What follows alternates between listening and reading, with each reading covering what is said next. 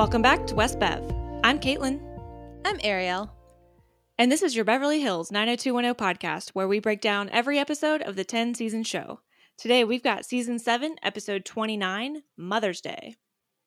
Mary, what happened this week? As we kind of predicted last week, it's Mother's Day, and Claire's sad about it because her mom is dead. Steve suggests ways to spend the next couple of days to take her mind off her grief, a drive along the coast, or work through it by connecting with Arnold Arnold, the one person who can relate most to her loss. But Claire hates every idea, and it's all Steve's fault. Claire is kind of incredibly insensitive in this episode. And I understand, she's got emotional issues that she needs to work with because she hasn't properly grieved her mother's death. But she's so mean. Yeah.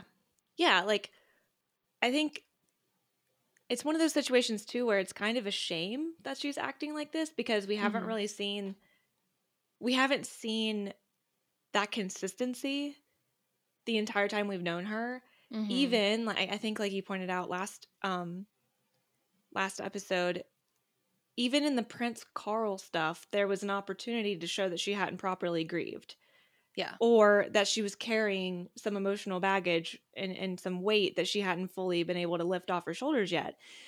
But because they didn't, now it just really feels like it's, like I mentioned last week, this situation where they're just trying to get rid of her. And so they're trying to make us hate her so it's not as painful when she does leave. Yeah. I mean, even in the very first scene we see for this story, it's Steve and Brandon. And they're basically, setting the tone that it's Mother's Day. And Steve's picked out this gift basket that he's giving to Samantha, but he's testing everything before he gives it to her. Just very Steve. Very Steve. But he mentions that he can't do anything right for Claire, and Brandon's just well, you should just break up. Right. They're already saying Brandon can see it now too. Mm-hmm. And Brandon's commenting on all they do is fight. He asks about the situation, if things have gotten clearer or better after last week with Samantha and Arnold, and he says no, things have not gotten better, it's all bad, but he's in it for the makeup sex. And I'm no, you're not. That's a boy talking to a boy. Yeah, that is Steve just covering the hurt. Mm-hmm. He's having a hard time. Brandon, literally says, what's the big attraction anyway to being with her? And Steve cannot say the words, I love her. I would do anything for her. He's just got to say the makeup sex. But, okay, so when Claire shows up later and, Brandon's about to walk out the door and he's like, yeah, just, go up to Steve. But she asks him to bring Steve down. I thought she was going to break up with him right here. I thought so, too. Yeah, I totally did. Because the conversation ends up just having her be upset because it's almost Mother's Day and wanting to talk on the couch. But why couldn't they do that in his room? I don't know. Maybe a distraction, maybe Claire felt safer that it could be about whatever she wanted to talk about in the living room as opposed to the bedroom. I don't know. I mean, I guess that's definitely fair. I was convinced. And I think Brandon and Steve were as well. Honestly. Yeah. Because, when Brandon goes to get Steve, he's just it's going to be a bad day, isn't it? Right. Yeah. But I thought they were donezo, in that moment. Yeah. Absolutely. Yeah. And when he comes down, he's just hey, sexy. I was oh, she's going to be don't call me sexy. Yeah. I will say, this conversation, again, they're making Steve so emotionally mature here. Yeah. So yeah, you said she's bummed because it's Mother's Day. And so immediately Steve's well, why don't we do something different? Something that we don't have to focus on the bad times and focus on the sadness. Maybe we just take a drive. Mm-hmm. And Claire immediately snaps at him for even suggesting that they do anything but this, even though it's a very painful day. And then accuses him of making everything all about him. Yeah. And I'm what? This is clearly, Steve just needs to give her space and not engage with her at all. Yeah. That clearly, and the fact, okay, so the next sentence that he says, this quote, I thought was wonderful. He says, I'm trying to love you here, and all you do is criticize me. Honey, I'm sorry you're in pain, but if you didn't want my help, why did you come here? So what I think is very interesting about that sentence is, like, this is something that I've noticed kind of I struggle with, is when somebody tells you what's wrong, it's a question of, do you want me to fix it or do you want me to listen to your problems? And I never know. I have to have someone tell me, or I will try and fix it for them. Right. So, like, that kind of made me think, like, okay, maybe Steve's trying to solve her problems, but maybe she just wants him to listen and, like, let her be sad around him. But she's not verbalizing that. Exactly. And, like, I think that point when he says, all you do is criticize me, he's not getting that feedback. He's just getting criticism constantly. Exactly. So, yeah, how can he change his behavior if he doesn't know what to change it to? That's what, like, yeah, she, you know, he mentions going for a drive and she just, like, bites his head off. Mm-hmm. I was like, this would have been the time to have a productive, I guess, argument, but conversation to be like, that's not what I need right now. I'm going to tell you what I need because we're not going to play this mind reader game. Right. But, yeah, I mean, it's so weird that Steve is being so emotionally mature and Claire is just being so emotionally immature, I guess. Yeah. Is the word. Like, I don't have a better. She's being, like, snippy and avoidant because, like. Avoidant. Yeah. Because Steve is, like, even saying, like, I want to help. Like, I want to help. I want to work things out. I want to be here for you. And she just kind of keeps avoiding it and making it all about her feelings about her mom, which is fine. But she's, I don't know. It's just. The next thing that then Steve says was a little cheesy, but, like, I think Ian Ziering delivered it well. He, like, tells her essentially to lean on him instead of pushing him away. Mm-hmm. Like, let him be her rock, essentially. And she finally – that's almost kind of what gets her to fall a little bit. You know, like, stop being so tense. You know, you can see her visibly kind of relax a little bit. And – when Steve says, let's do it right now. Like, why not? Let's not even think about tomorrow. Let's do it right now. Let's go for a drive right now and get a fresh start. And she agrees. And so I think, to your point, that is probably what she needs. She needs Steve to be a punching bag. She needs Steve to be a rock. She needs Steve to be a lot of things, but she's just not, for whatever reason, saying it. He's having to guess. Yeah. And I kind of love that you used the term avoidant. Because I feel like the next scene, when they're actually in the car on their drive, like, that's the perfect way to describe how she is. Because, you know, Steve is like, hey, you should go spend Mother's Day with your dad. Like, he knows exactly what you're going through. He had this love for your mother, this and this. And she's like, well, he won't talk to me. I've tried, but, you know, I can't get through to him. And then immediately, like, shuts down the conversation about it and starts insulting Samantha. Very rudely. Calls her a narcissistic snob, like, to her son. If I was Steve, and to his credit, he's like, I'm not doing this. I'm not fighting with you. If I was Steve, I would have pulled over the car. Yeah. Like, yep. I would have had to. I would have been like, I cannot safely drive us with the amount of red that I am seeing. Well, it's one thing if, like, they had a conversation where they agree that Samantha has narcissistic tendencies or that she can be a little stuck up. Like, you know, because I'm never a proponent of, like, calling anyone else's family member by anything unless it's okay to do so.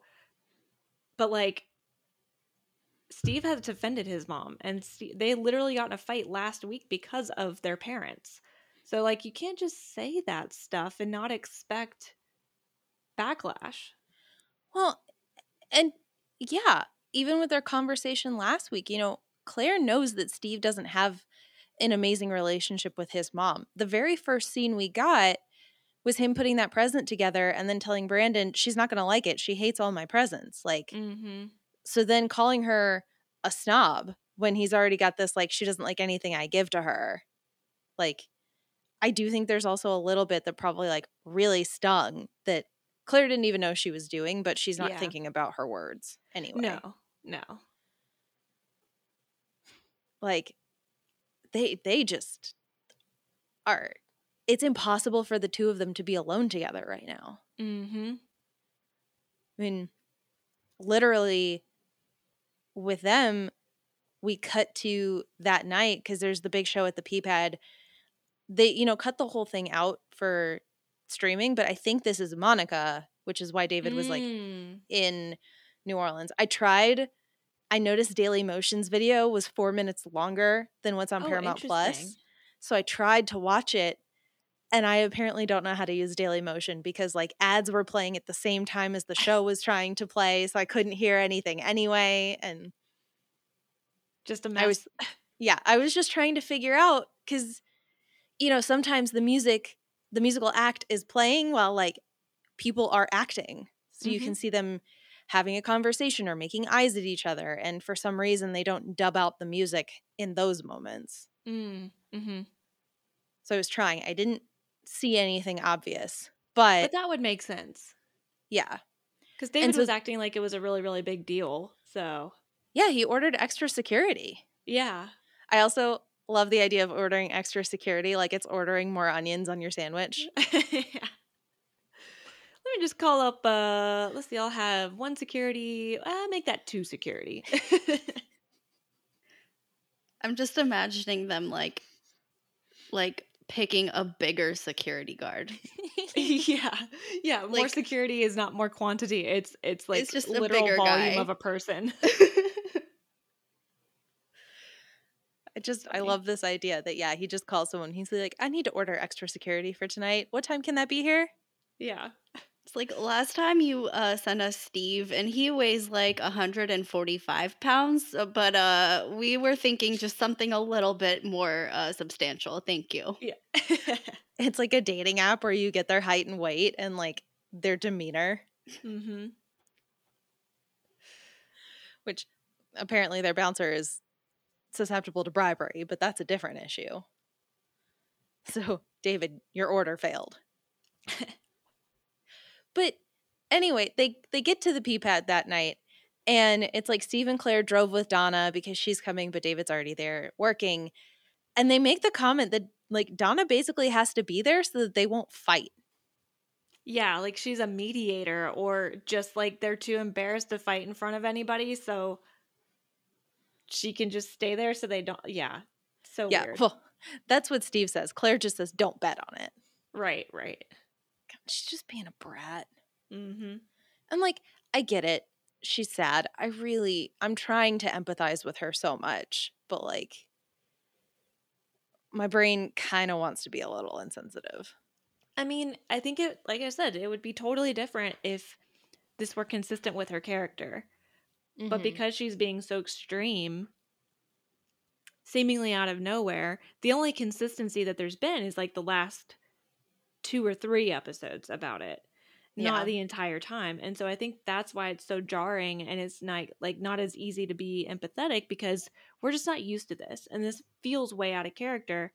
And quite honestly, we're feeling more defensive of Steve because he's actually being his character, you know? Yeah. Yeah. I mean,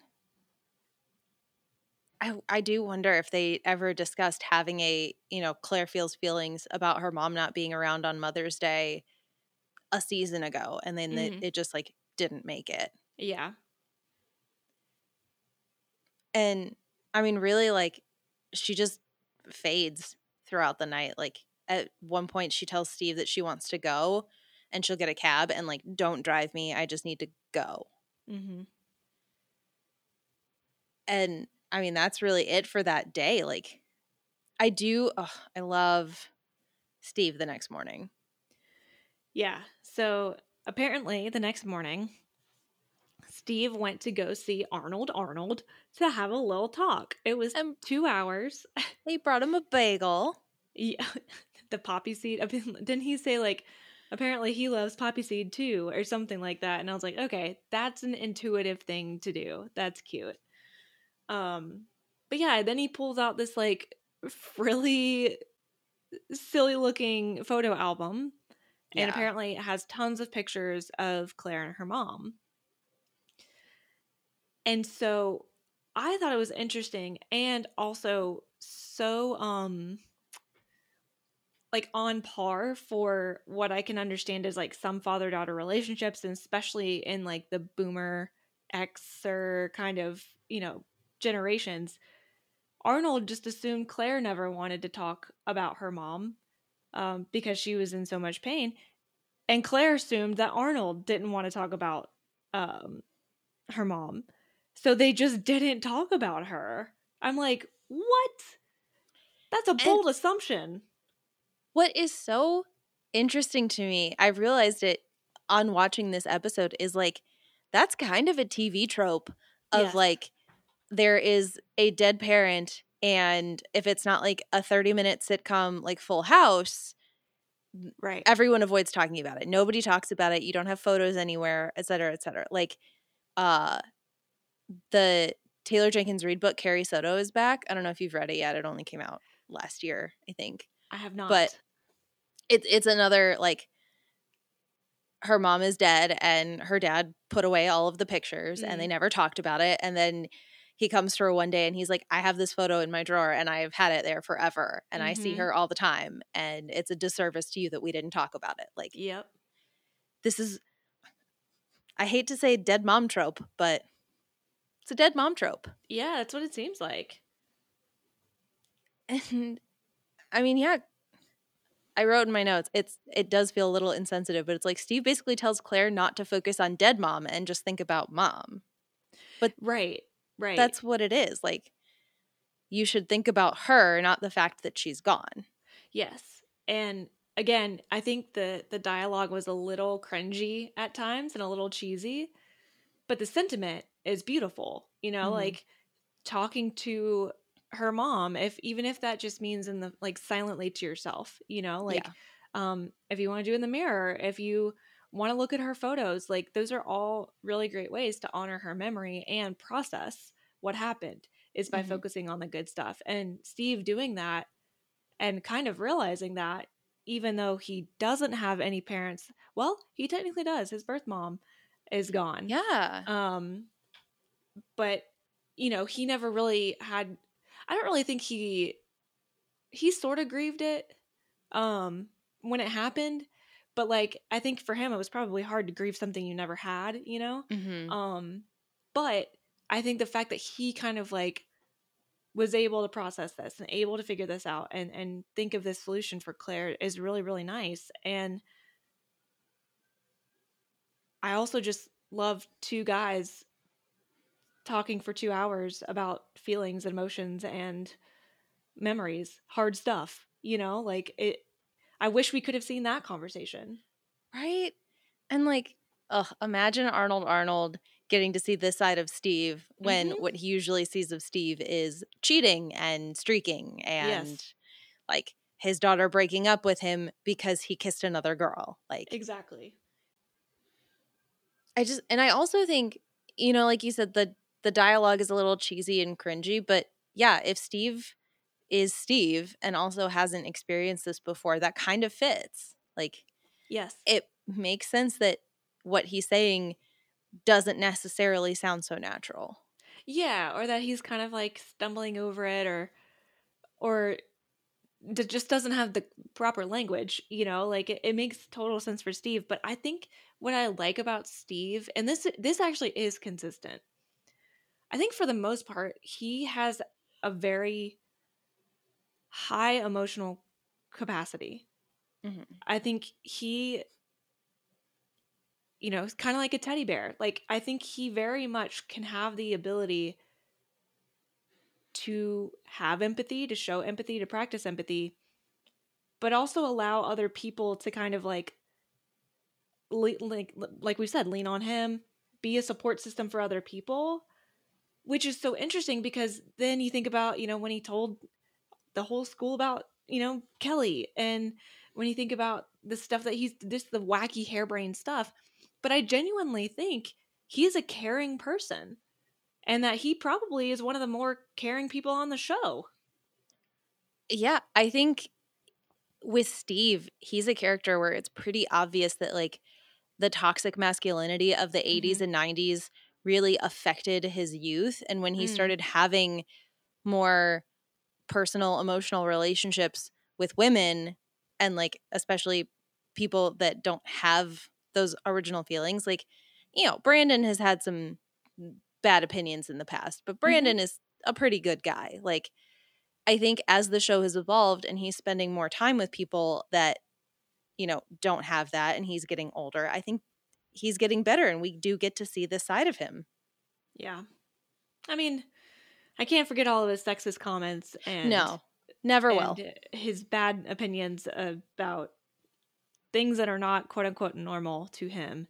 But I just think he has the capacity to grow. I think the foundation is there. Yeah.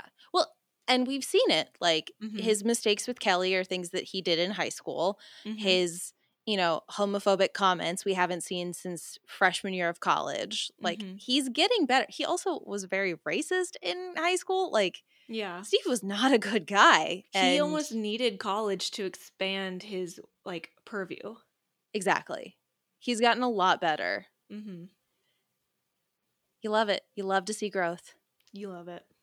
And like, I think that's the last time we see them where, you know, Claire is finally starting to open back up to him and like grieving and feeling her emotions about her mom. So fingers crossed that gets better. But we've also seen Claire be mean and then apologize and then the very next week be mean again.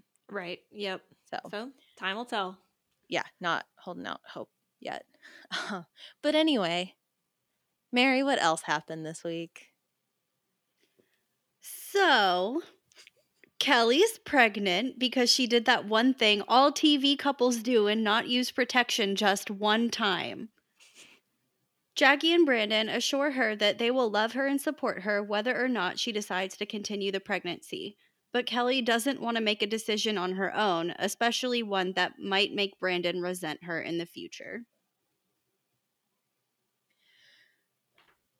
Okay, so story-wise in this story, that's really all that happens. So I kind of just want to react to the things that people say in this. Agreed. Because, gotta love that Kelly and Brandon had unprotected sex like one time and she got a pregnancy scare. Of course. Quick question. Have they even been together long enough for this to be a thing? Truly, I have lost all sense of time, and I kind of assumed that they're saying that maybe while she was sick, they had unprotected sex. Like the time that she had the 24-hour flu, maybe that's when it was. Because like, oh, then she's not in her right mind about it. But I've lost all sense of time. I don't know how long they've been together. Yeah, it literally feels like a week ago. They were like, we're official, right? But I guess that was 2 episodes ago. Yeah, it was technically 2 episodes ago. But for all intents and purposes, like it could be a matter of like a week. Yeah, we're like in right on the time. Line. Yeah. Even if it was 2 weeks, like that's pretty damn interesting math, you know, all things aligned, literally, like your period and your sex having. Yeah. And you're ovulating. Magic. Like, yeah. Like, yeah, because she's a week late. So last week should have been the start of her period. So 2 weeks ago would have probably been the time they could have had unprotected sex and she got pregnant. But like, yeah. It's a real fast turnaround. The math ain't mathin'.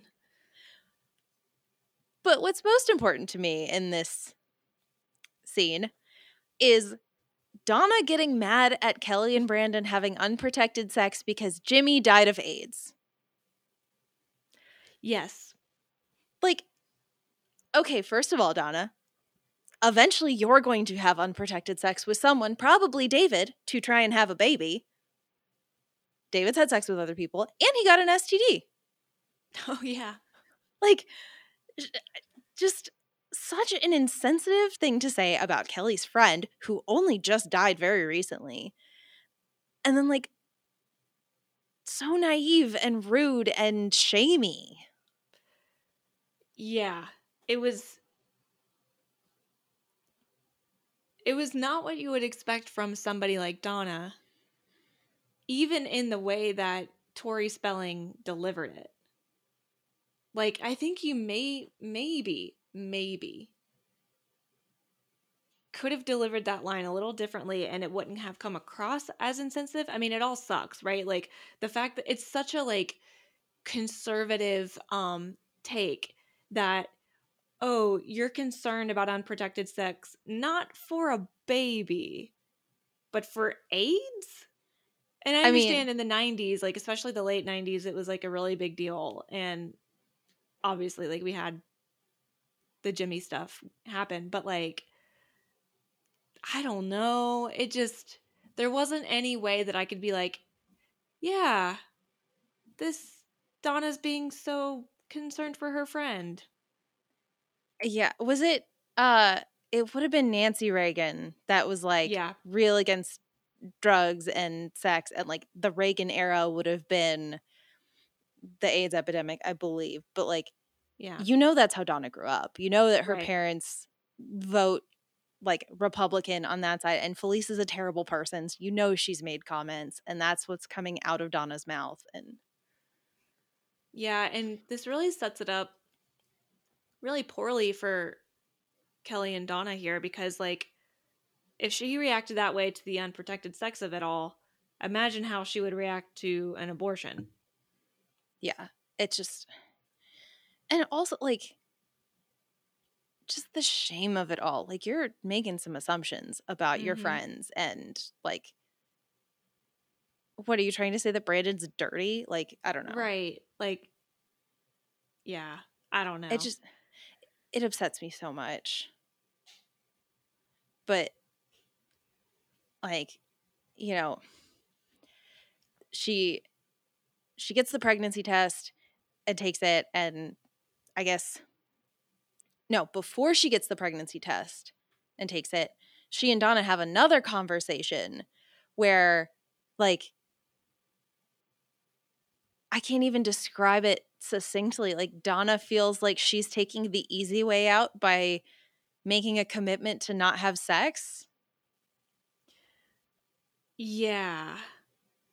Like, the idea that Kelly said, you're lucky that you're never going to have to deal with unexpected pregnancies. Like, you can still get unexpectedly pregnant when you're married. True, true. And I guess, like, the thinking there is, like, oh, well, when you're married, if you have all roadblocks down, like, you should expect a baby. Yeah, like, that's what I'm trying to figure out is, like, okay – was David's joke about like, okay, maybe we'll have sex a couple years after we're married, the thing like Donna's not going to have sex until she is fully prepared to have a baby? Right. What are we talking about here? Beats me. It's so weird. And then, yeah, Donna's like, well, I'm taking the easy way out because I'm just not having sex. Like, what is this comment? Yeah, it was a weird way to phrase that. And Anyway, all of that boils down to I guess Donna buys the pregnancy test. Yeah, which was also weird to me. Yeah, I don't understand that. And she bought it at the Condor's Nest. Like, go to a CVS. So weird. Like, I assume that colleges just have pregnancy tests available. I never went to the student store to buy one, and like, I had a car, I'd just go to Walmart. Like, right. That wouldn't bother. But I don't know. It's got to be because they just had to put them at school. I guess. But why wouldn't Kelly buy her own? Yeah, she would just meet Donna at home. Anyway. I don't know. Like, it was so weird. And then there's a whole comment about prayer that, like, we can really tell what was going on when this show was pitched to the network or whoever. Mm-hmm. But, like, Kelly freaks out about taking the test. Brandon comes over. We get another conversation where she finally tells Brandon she took the test. She's pregnant. And, like, I think this is good because Brandon's like, I was worried that something was wrong. This is an at-home pregnancy test. I would much rather go to a doctor, but you're fine. And that's what I need. Yeah, that was like – I was very I had two kind of reactions. Number one, I was like, man, that is the exact perfect way to react. Yeah. To at least diffuse the situation. But also, I actually was really impressed with Jason Priestley. I was like, wow, you're actually calming me down about all this. You know, like his calmness was like exuding from him. And yeah, like it was actually really, really sweet. He was like, I thought you were sick. I thought something wrong. I thought you were hurt, but you're okay. And it's okay. We'll go know for sure. He doesn't like, how do you not freak out? Like, that's my thing. I'm like, how do you not freak out? Even the tiniest freak out. But yeah, no, he puts his hands on her shoulders, like physical touch, but not in like a, like condescending, like you need to calm down kind of a way. Like just very gently, like, you're okay, we'll figure it out. And he mentions the doctor, and she's like, well, I already called and I can't get in. And he's like, then there's nothing we can do. Okay. Yeah, he's like, okay. Like, sweet, supportive. We love a sweet, supportive boy. Yeah, seriously.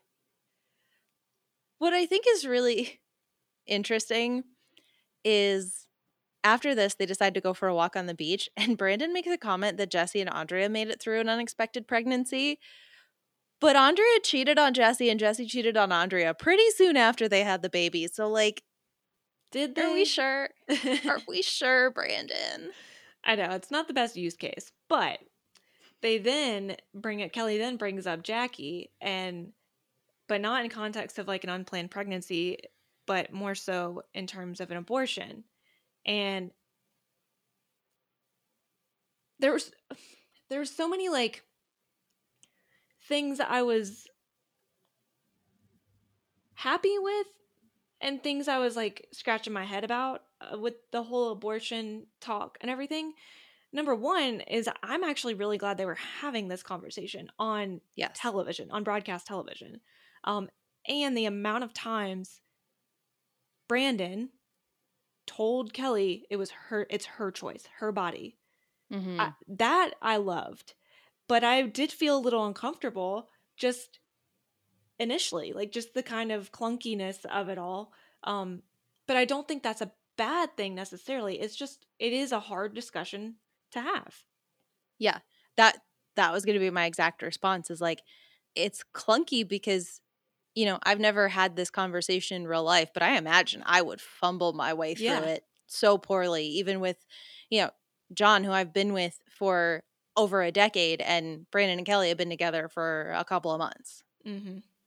Like, it's just a hard conversation. And I feel like in this conversation, you know, Brandon's trying to leave it up to Kelly. It's her body, her choice. But the way he's talking kind of makes it seem like he is pro-baby, even though I think later we find out that's not 100% true. Yeah. I think he's just honestly trying not to say anything wrong. I think so too. Like it comes off as pro baby, but I think he's just kind of stumbling through it because nobody practices this conversation. Exactly. Yeah. And, you know, later on, like after they have this conversation on the beach, they eventually go to the P-pad and Kelly thanks Brandon for being so sweet and for being there for her. And Jackie shows up. And first I was like, why is Jackie here? But I guess, yeah, if your theory is correct and it was Monica, that would make sense that like people of all around would want to come. And she kind of like ended up saying like, well, I wanted to be with you for Mother's Day and I'll be with Aaron tomorrow. And I'm like, why couldn't you all just be together? So she says that Mel isn't there because he's like at a conference and she was going to go with him, but she didn't want to leave Aaron for Mother's Day. And you, of course. Yeah, right. Like, such a, oh, and also my adult daughter. Not just the baby, the adult. It's kind of wild to me, though, that Jackie sees that Kelly doesn't look great. And Kelly's just like, let's go to the bathroom. I'm about to ruin your Mother's Day. Yeah. Like, if I said that to my mom, I think she'd be like, why? Yeah. My mom would have been like, well, you can tell me right here. We don't need to go to the bathroom.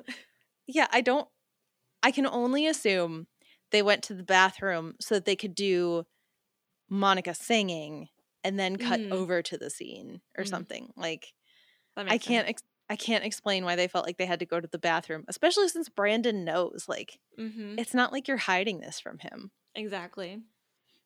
But Jackie and Kelly also have a very interesting relationship that, like, you know, Jackie makes the comment, she's like, oh, I had an abortion once. I didn't with Aaron, but I was in a much different place. Like, mm-hmm. I was much older. I had, you know, things better figured out.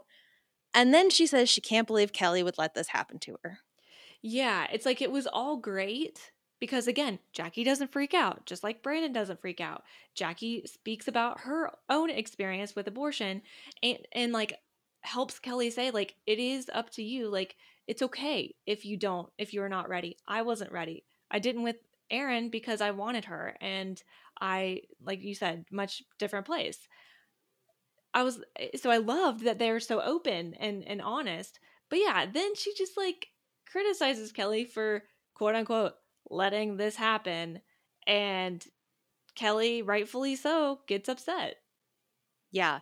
I can honestly really appreciate Kelly's reaction every time someone does something to her. Like, mm-hmm. She does not have to justify her actions to anyone. No. But she stands up to Jackie. And then even when, you know, Donna makes her comment earlier, she's like, Brandon and I both get tested. Because of course we do. Donna.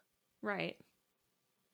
But, like, yeah, she kind of lashes out at Jackie and tries to storm off. And, you know, thankfully Jackie is like, I will support you. And whatever, you know, you really need me right now. I'm going to be here, except for like this moment because I think you need Brandon. So I'm going to bow out gracefully. Yeah. Which also was a good move. It's like the beginning and the end were great of Jackie scenes, but the middle was bad. Yeah. Like the shame. Why do we have to shame? It just, it upsets me so much. Mm-hmm. But then so many conversations in this story because when Kelly goes back to Brandon, he's like, well, what did Jackie tell us to do? And Kelly's like, well, she said it was my decision. And Brandon's like, your decision? And then she goes, our decision. But then Brandon's like, no, you were actually right the first time. Yeah, what was that? Right? It was like I had to pause it and be like, I heard that right? That was such a weird line. It was so like – I can't describe it. It's like Brandon impulsively needed to be involved and had to like check himself. Right. But that was so weird. It was so weird. Yeah, that's like the moment that like set up all of the weirdness about the ongoing conversation. Yeah. Like it was like word vomit. It just came out of him, I feel like. And then he had to backtrack it. But I do think, you know, even though they've only technically been together for a short amount of time, that Kelly can pick up on what's going on because pretty much right after that, she's like, I can't talk about this anymore. I'm going to go sleep in my own bed tonight. Technically, she says, go to bed. And then Brandon's like, whose bed? And she says, my bed. Mm-hmm. But, I mean, that doesn't actually really last long because the next night is the last time we see the two of them in this episode. And they have another conversation where, like, once again, Brandon's like, it's your body, your choice. But she is just like, no, you have to tell me what you feel about this. Mm-hmm. And I relate to that. Like, yeah, I'm like, yes, I appreciate that you understand that this is ultimately up to me because it is my body, but I also genuinely want to know how you feel. Like, I think that's totally valid, and I think Kelly deserves to know too, you know, because she, like, yes, ultimately, at the end of the day, she's going to make a decision that is hers and hers alone with her body, but she would love, I don't think she wants to know Brandon's feelings because then she's going to deliberately go against his feelings. It's just, I need some help here, you know? Yeah, I mean, it is a big decision. It is technically, you know, a medical procedure that she has to choose to undergo. Like, it's it's big. And, you know, I feel like he's still trying to be really diplomatic about it and being like, I'm not ready to be a father at 22, but I don't want to look back at 42 and feel like I made the wrong decision. Mm-hmm. And the comments of her being like, you know, when we're older, we could have a house full of children. And he's like, yeah, but one's always going to be missing. Like, yeah. And I think that's like, to me, that was a little heavy-handed. Yeah. And a little, I don't know if I want to use the word disrespectful, but I kind of do. And you'll understand why. To me, it felt a little disrespectful to families who have stillborn children, who have miscarriages, who have children who die, like, for whatever reason. And yeah, I don't know if I want to use the word disrespectful. It's just like not honoring those situations and, mm-hmm. and equating this to that. And I'm like, well, with an abortion, like, I just wouldn't, maybe it's just me. Like, I wouldn't categorize having an abortion the same way I would if I had a miscarriage or if I had a stillborn child or something like that. Yeah, I think it's very heavy-handed. It is very clearly leaning to one ideology on the, you know, pro-choice, anti-choice conversation. Mm-hmm. I didn't like it because he keeps saying it's your choice, it's your decision, it's your body, and then like kind of playing a devil's advocate here where he's like, I don't want us to make a mistake that we'll regret at 42, and even if we have a ton of kids, there will always be one missing. Like, yeah, that's kind of pressury, even though he's saying I'm not ready to be a dad, right? But he ends up saying, like, you know, she lays back down. He's like, you're gonna do it, aren't you? And she's like, I can't have a baby right now. Yep. And I also don't like how, I guess, guilty and ashamed they kind of make Kelly out to be, because she's like, I don't know how I'm gonna live with myself. Yeah. And it's TV, I get it. We gotta, like, you know, I think they didn't want to alienate anybody based on ideologies, but like, I just feel like I want her to feel good about herself and feel strong in her decisions, because mm-hmm. I want good things for her. Yeah, I'm really hoping like in the next couple of episodes we'll see a little bit more of a shift, because I could understand there just being so many emotions that you're feeling right now, so much stuff that's running through your head. If you need to be in that place where you're just like, oh, I'm feeling everything, you know, I think that's totally valid. But I also would just like to see in the next couple of episodes kind of her feeling more like herself and feeling okay with her decisions and able to process everything a little bit better. Mm-hmm. No rush, but I would like to see it. Yeah. And, you know, to give everything the benefit of the doubt, like, she's got a lot of hormones rushing through her, and that's not going to go away mm-hmm. in the next few weeks. Like, right. That's got to run its course, even if she has the abortion. Like, exactly. Yeah, it's a lot, and that the conversations were a lot. I don't know that I have a better word for it.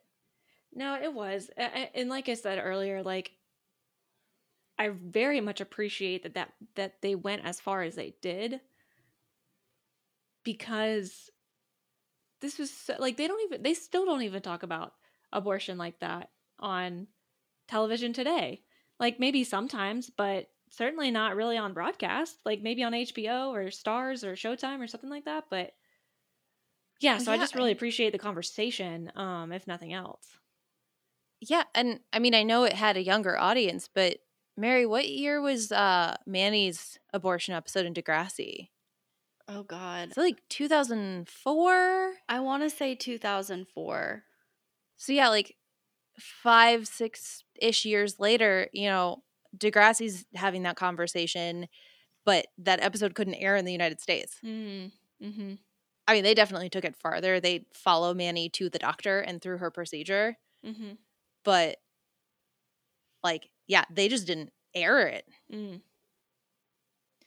I mean, that just makes me think of all the other, like, content heavy episodes of like even like Boy Meets World where they didn't want to show drinking episodes, mm-hmm. like underage drinking, and they didn't want to show, I think it was a prom episode where Topanga and Corey are considering sleeping together, like in high school, like very reminiscent of Brenda and Dylan.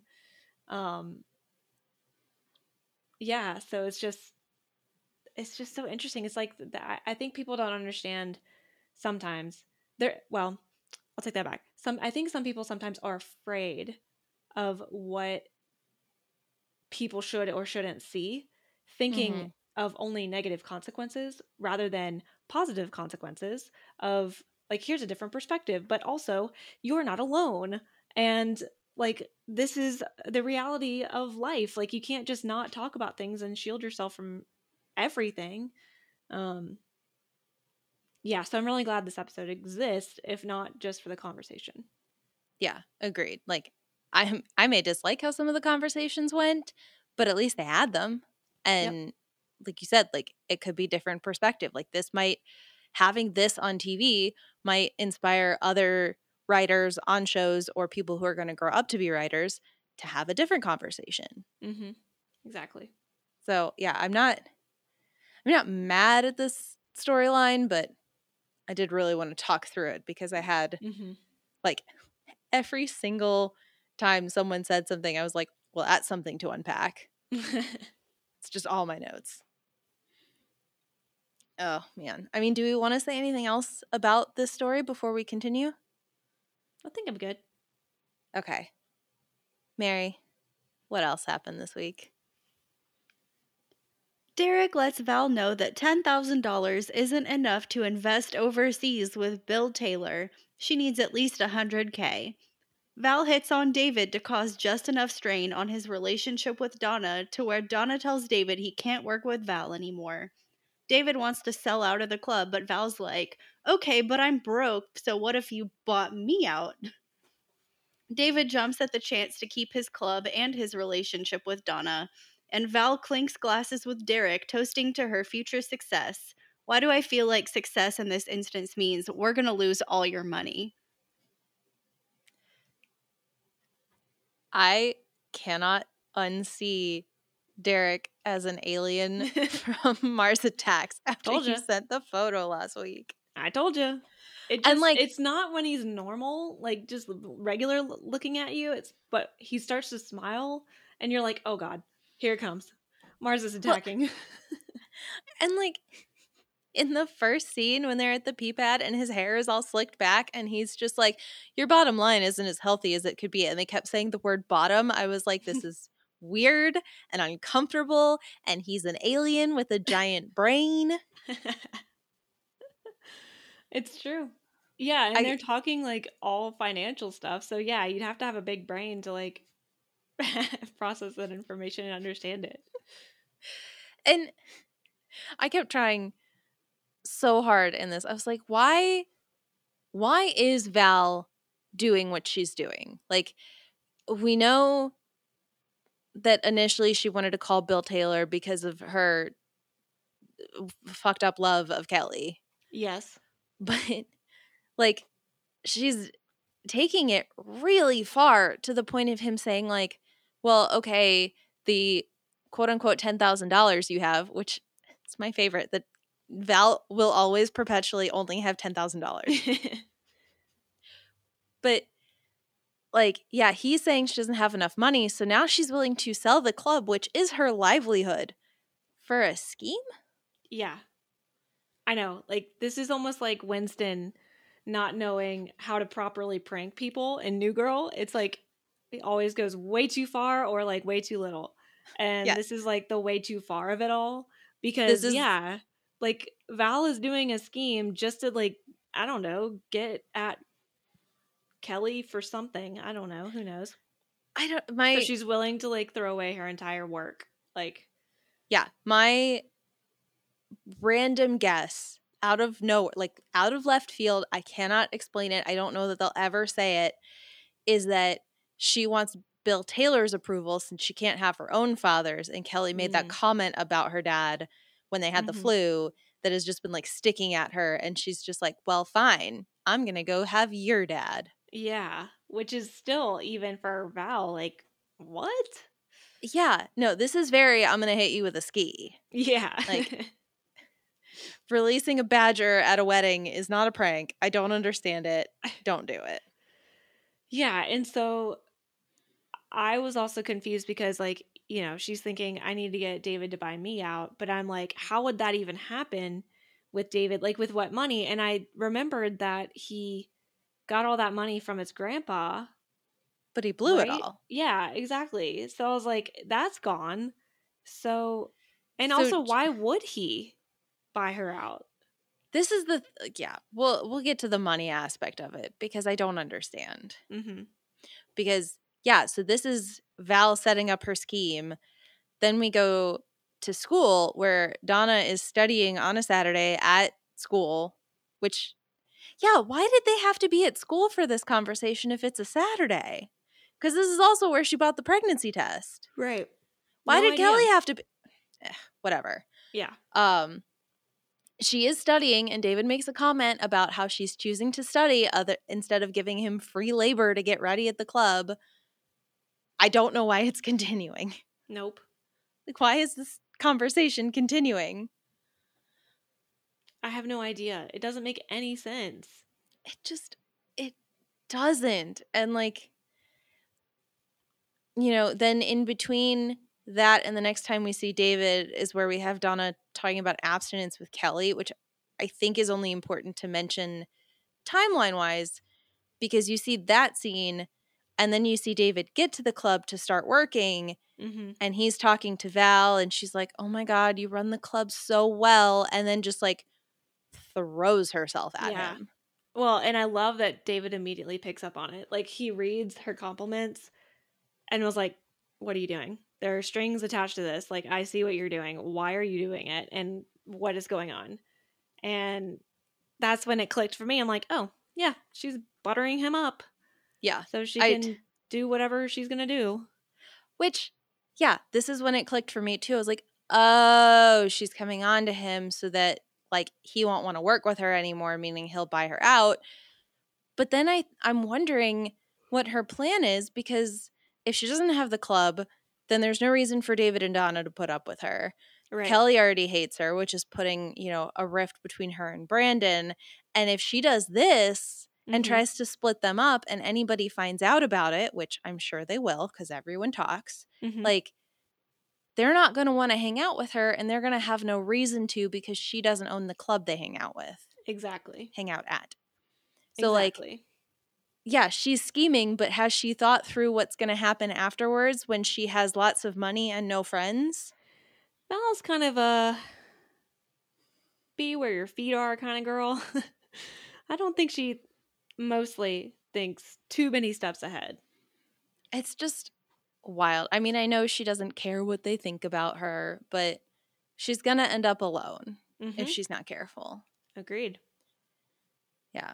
There's also a little scene where, like, Donna has stopped studying, then had the whole conversation with Kelly, and she goes to David and tells him that she's grateful he has the patience to wait for her, which is gross, and I hate it. And I hate that she's always, like, thanking him for not cheating on her. Yeah, for doing the bare minimum. Yeah. But he says he's not waiting for her. He's waiting with her. And then I'm like, yes. Yes. This is what I want. Well, and she says, you really get it, don't you? And he says, yeah, I think I finally do. He's, like, even admitting, like, okay, I haven't really understood a lot of things, but I've been just trying to be here. But now it's starting to click for me. And that's why this episode was so weird, because it's like we had moments of just weird out of nowhere comments and then great supportive comments and emotionally mature comments. I'm like, what is that? What did they pick lines out of a hat and just stick them together? Like, right? Like it feels like it was written by 6 different people. Yeah, exactly. Exactly. But yeah. And then, like, in this scene, Professor Langley shows up and just, like, talks shit to Donna. Like, she's mean to her. Yes. She shames, just, like, Donna for making out with her boyfriend and not studying 24/7. Yeah. Like, what the hell? I did kind of love, though. Oh, go ahead, Mary. Sorry. First of all, what teacher, acknowledges their student outside of the classroom in public? No. One time when I was in college, I ran into my philosophy professor at Publix, and we just pretended the other didn't exist. Mr. Henry literally hid behind stuff when he came to Build-A-Bear with his kid while I was working there in high school. Oh, my God. That's so funny. He literally hid behind a rack of bear clothes. That's great. I love that so much. I'm sorry. I'm just imagining him because he wasn't very tall anyway, so he could pull it off. And, I'm not very tall, so if he ducked a little bit, it's not like I can see someone ducking on the other side. What was great was his kid was in the birthday party I was doing, so he had to, follow me around the store the whole time anyway. No. I was like, it's fine. We don't have to talk. You're my geography teacher. Yeah, we can just acknowledge each other and not talk. Yeah. It was the dumbest thing. But, yeah, she's not just going to walk up to Donna for the sake of being a bitch. Right.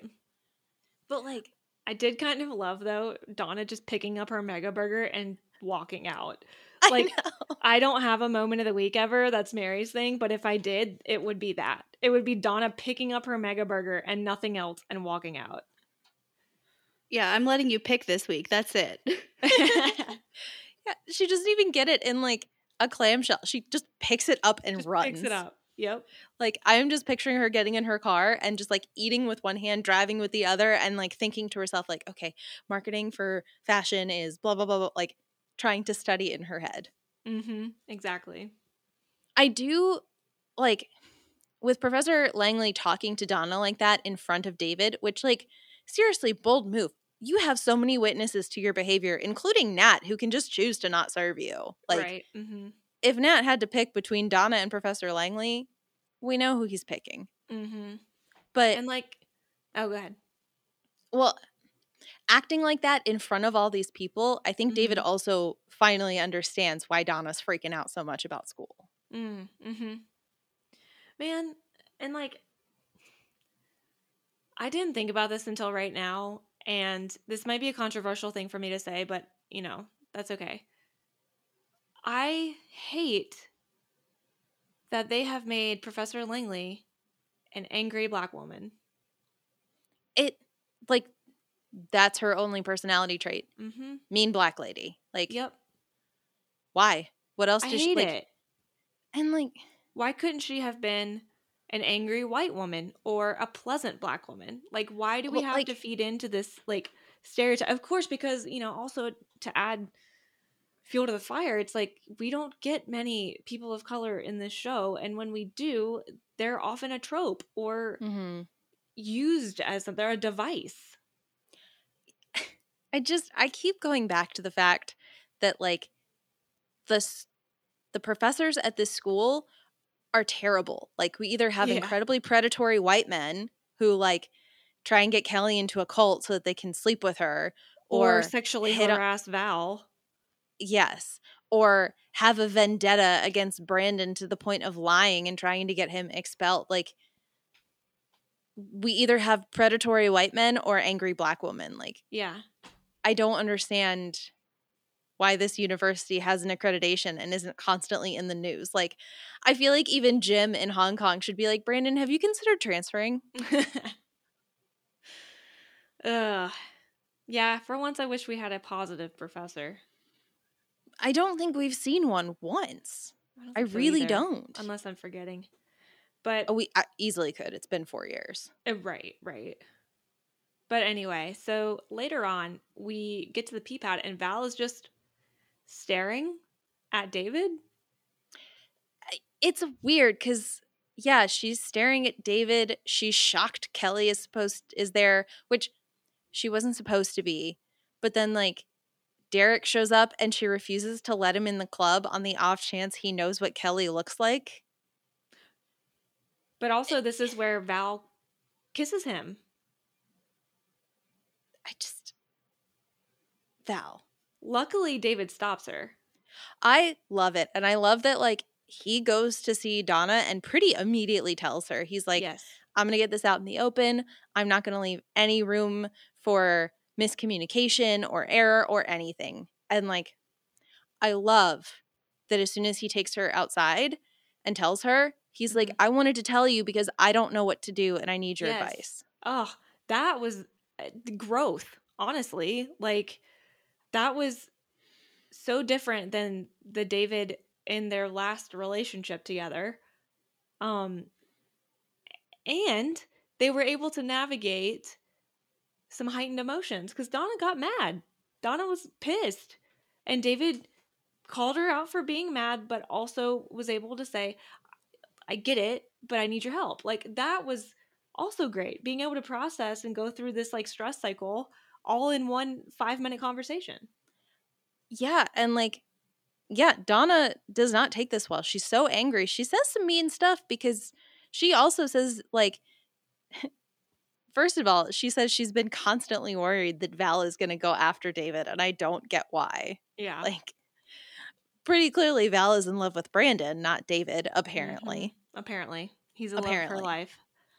But, like, then she makes the comment, like, next time Val hits on him, maybe you're not going to be so strong and turn her down. It's like, that's not what I would want to hear as a boyfriend. Yeah. Like, that does not bode well for David, because that just shows – that shows David that Donna, A, doesn't trust him, and B,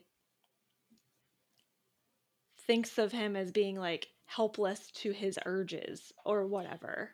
Yeah. Like, she says something like, I can't tell you not to cheat on me because I won't sleep with you. Like, it's weird, but he handles it so well. Mm-hmm.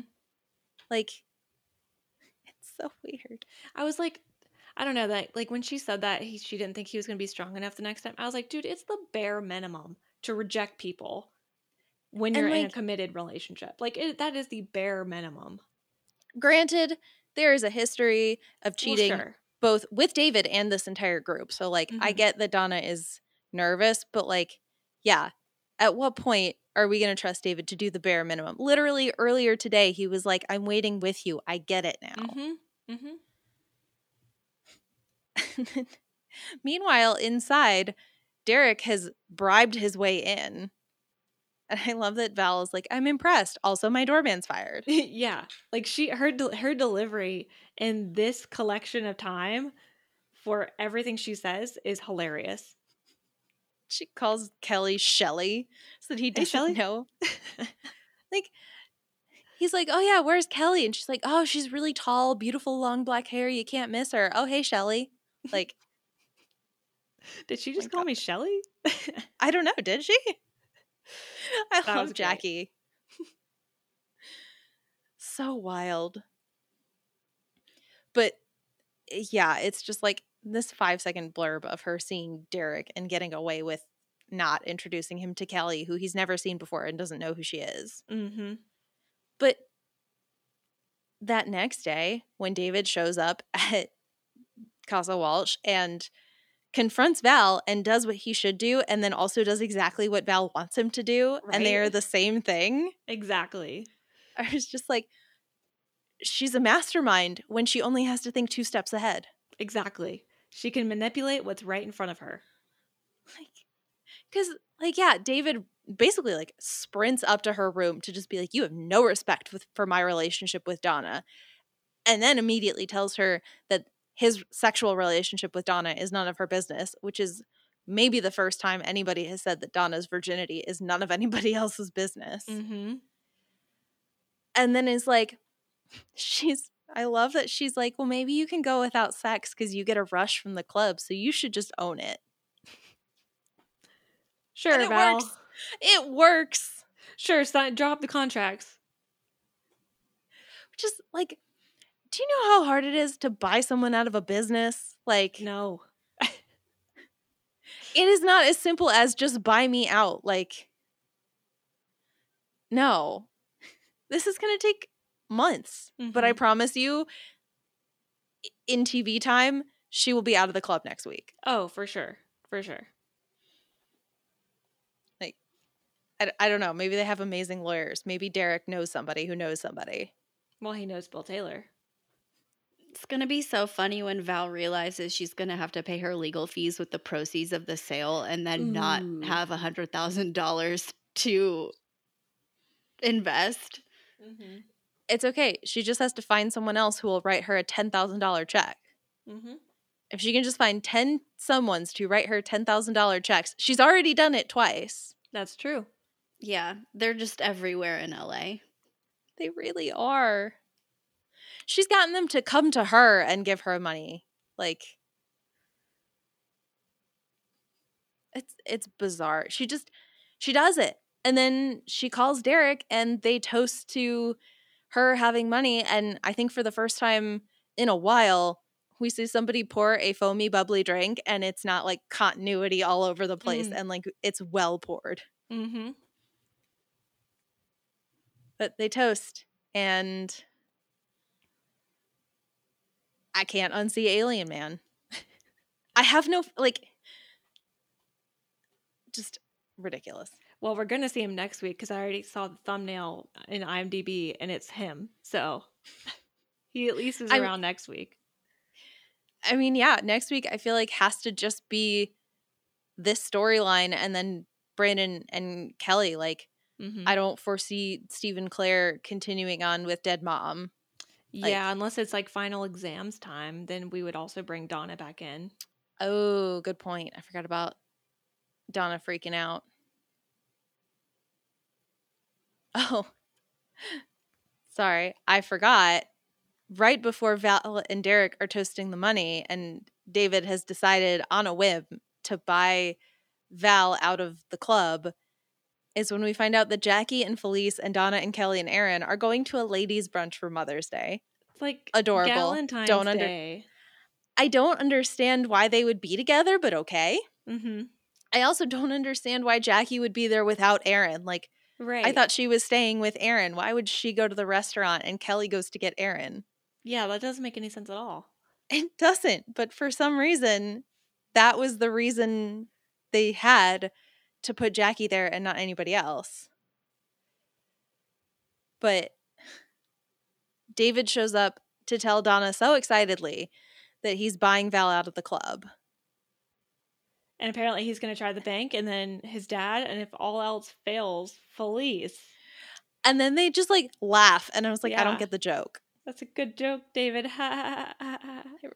Okay. Lol. But I don't know.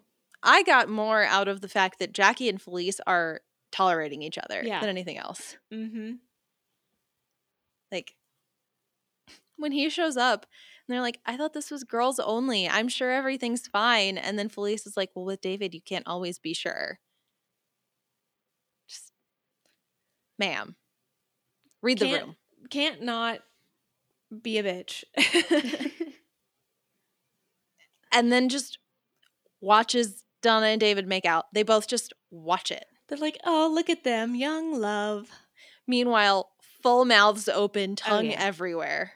I'm starting to think that Brandon's kissing isn't near as, like, intense as Donna's. She's like, well, I'm not going to sleep with you, so I'll make out with your mouth. I'll sleep with your mouth. Yeah. Kiss you really hard. Yeah. Big smooches. Really nail your mouth with my mouth. Gross. That's so funny to me that them just having a sloppy makeout in front of that whole restaurant, and Felice is like, gosh, he really does love her, doesn't he? Yeah, what about that screamed love? Right? He interrupted her brunch to come stick his tongue down her throat. Or have her stick her tongue down his throat. I don't know.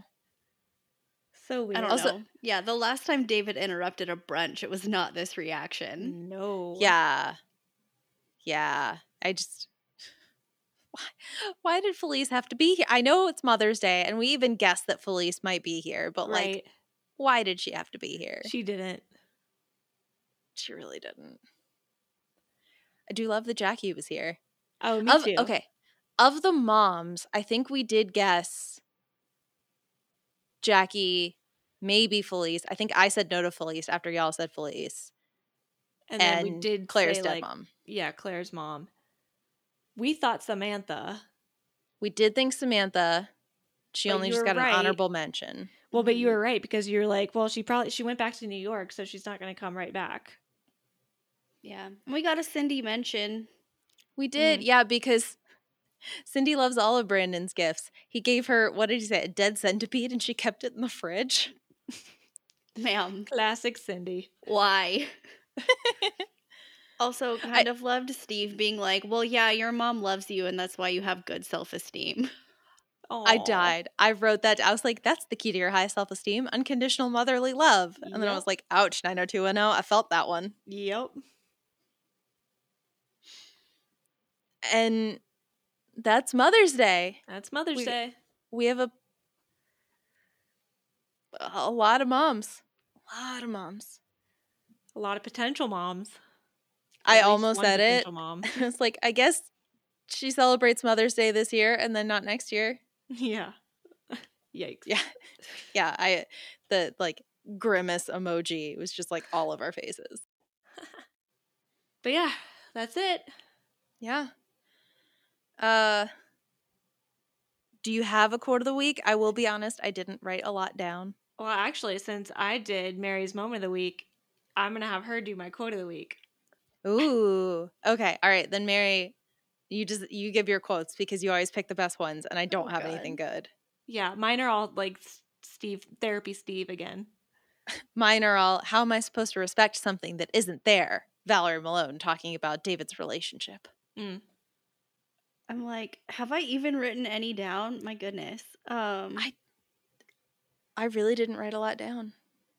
I had David saying, Donna, I'm not waiting for you. I'm waiting with you, because that's sweet. And good job, David, for growing up a little bit. Mm-hmm. Yes. Also, Kelly and Val at the pee pad. When Kelly's like, hi, Val. And Val says, hi, Shelly. Because I thought that was really funny. It was really funny. And then David crashes brunch and makes out with Donna in a restaurant full of people. And then Felice says, he really does love my daughter, doesn't he? Sloppy kisses equal love. Felice doesn't know what the definition of love is. No. No, it's literally just what Dr. Dad said, and hating David got boring. So, yeah. Oh my God. That's it. She's just a little puppy that wore herself out. So now she's invited to brunch. Yep. And she is just waiting for the next thing to get mad at. It'll come, I'm sure. Mm-hmm. I mean, Donna could potentially not graduate because of Professor Langley. That's true. So that could be something. That could reignite her hatred of David. Yeah. I mean, honestly, if Felice went like Mama Bear and yelled at everyone for being like, why do you give Donna grief for studying? Right. I'd like that. Yeah. I'd be fine with that. But I don't think that's going to happen. So, okay. What is next week's episode? All right. So next week we have season 7, episode 30. Hit the 30 mark. Senior week. Okay. So, yeah. Finals. It has to be, right? Because like it has to be. Then the 2-part finale is called Graduation Day, so it's got to be like finals basically. So I'm thinking another inexplicable school-wide event that is somehow centered on the gang. Mm. Yes, like the talent show or something like like Senior Breakfast Part 2. It's so I almost thought, I was like, okay, in high school, it's technically homecoming, but you'll do like a spirit week, and then like seniors will get stuff like, you know, seniors get to take their finals early, or they get to have a whole commencement ceremony while everybody else has to watch. And yeah, I was wondering, is it just going to be Brandon doing things? Like, I feel like they should have left Brandon at CUTV long enough to do a commemorative video just about the gang. Like sign off and like a cute little sign off for him or something. Like, yeah. What am I thinking of? What was it where it's like they gave somebody a cake in a newsroom, but it wasn't actually a real cake. It was cardboard. And this was like from a show, like What am I thinking of? I'm trying to think of shows in newsrooms, which there's The Morning Show, but I didn't finish that. It's not in that. I want to say it's an older show. I'll figure it out. But yeah, but like giving him a cute little sign off in the studio or something like that. Yeah, but no, they had to write out Tracy immediately. And I guess we'll find out next week. So until then, you can follow us on Instagram at Back2Podcast. You can also shoot us over an email with all of your thoughts, questions, comments, or concerns at back2podcast@gmail.com. Goodness, let me try that again. At back2podcast@gmail.com. That's backto podcast@gmail.com. And don't forget to go into your podcast app and rate, review, subscribe, share it with all your friends and family. All of that stuff really helps us get seen and build a community, and then we can give y'all a better product. And if you give us a shout out in Apple Podcasts, we'll give you a shout out on the show because we really appreciate you. So from all of us at Back2Podcast, I gotta go give my mom a dead centipede for her to put in the fridge. I'm gonna go chase after Donna when she left the pea pad or the peach pit with just her hamburger to make sure she has napkins. I gotta go try to kiss my business partner to see if he'll give me money. Bye. Bye. See ya.